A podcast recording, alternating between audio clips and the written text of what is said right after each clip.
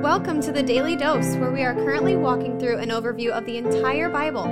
Join us today as we learn the story of Scripture and see God's redemptive plan through Christ from cover to cover. Let's listen to Matt Reisetter, Director of Christian Crusaders and the Cedar Falls Bible Conference.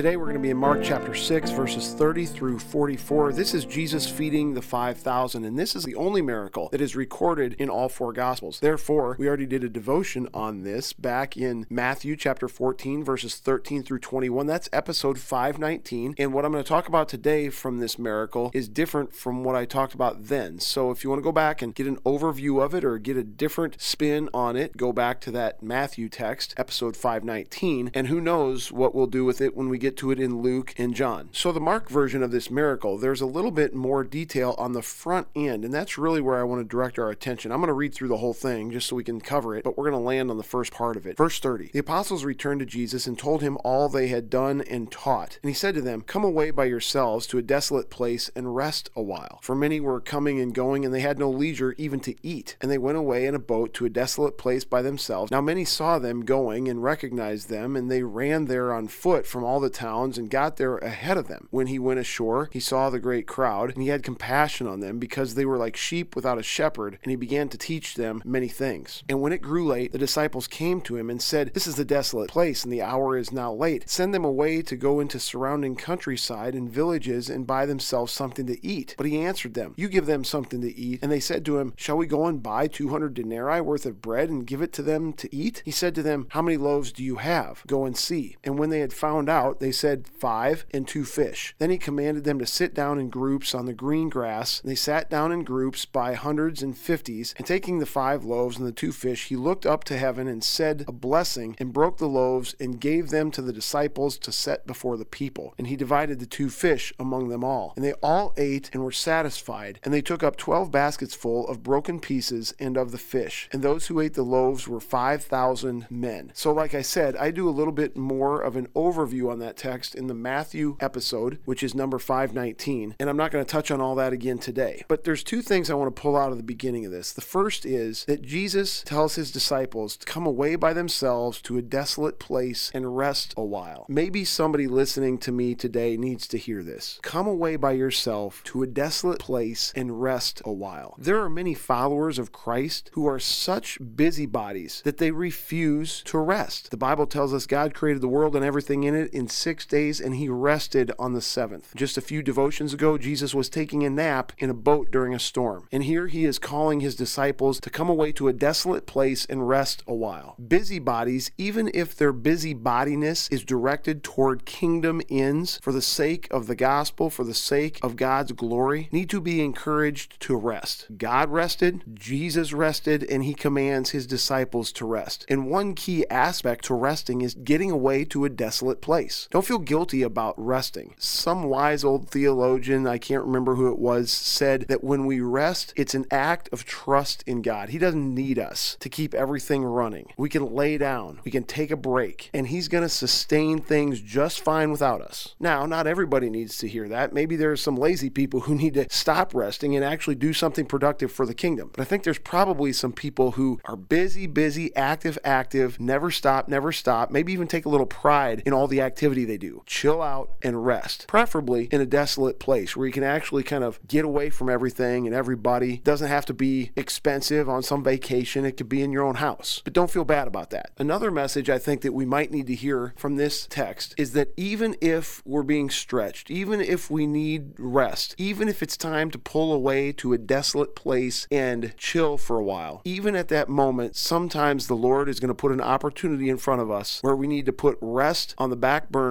and take care of what He's called us to in the moment. Jesus and His disciples are going to rest, but this crowd gathers on the other side of the lake waiting for them to arrive. Jesus and the disciples put their plans for rest on hold and they minister to the group. Maybe there are people hearing this today who need to hear that. The illustration I want to share doesn't even do close to justice what is being talked about in this text. But just tonight, my daughters and I went to Iowa City, Iowa for an Iowa basketball game. They played Michigan State, and Luka Garza, probably the best best basketball player at the University of Iowa ever, had his jersey retired. He was the player of the year in the Big Ten twice in a row, the player of the year in the NCAA, got drafted to the NBA. Big time guy. My daughter Jillian absolutely loves him, has for several years, and we had some good friends buy tickets and take us to the game. And so my daughter Jillian was ecstatic. After the game, she's hoping to get a chance to meet Luka Garza. She has before, but she can't get enough of it. They stick around. There's security around him. There are people waiting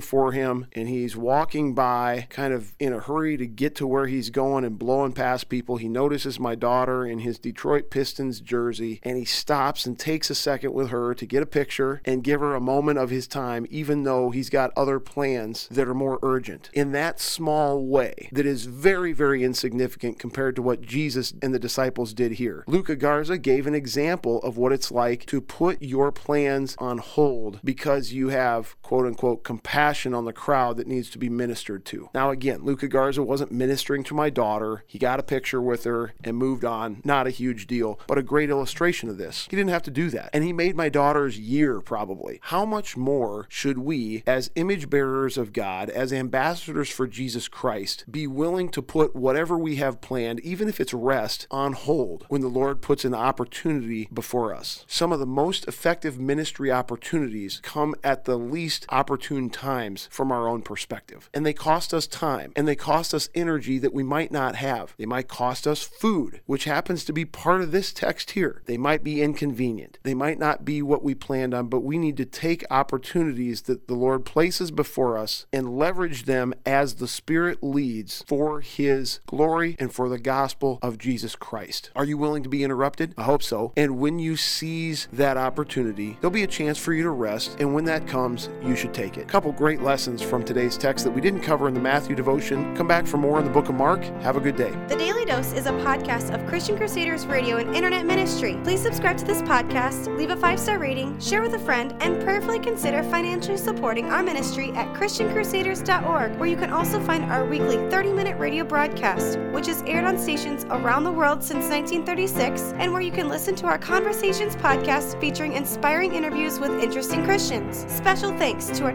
2022 Daily Dose sponsor, The Family Leader. God designed three social institutions to shape our lives the family, the church, and government. At the Family Leader, they're bringing all three together to honor God and bless our neighbors. Learn how and join them at thefamilyleader.com. That's thefamilyleader.com. We also want to highlight two ministry partners. First is the Cedar Falls Bible Conference, whose conference videos and schedule events are available at cedarfallsbibleconference.com. And please consider joining us for their 101st annual conference from Saturday, July 30th through Saturday, August 6th in 2022. Second, if you or someone you know could benefit from an anonymous online Christian mentor, please visit issuesiface.com, which is provided by Power to Change Digital Strategies. Thank you for listening, and may God richly bless you.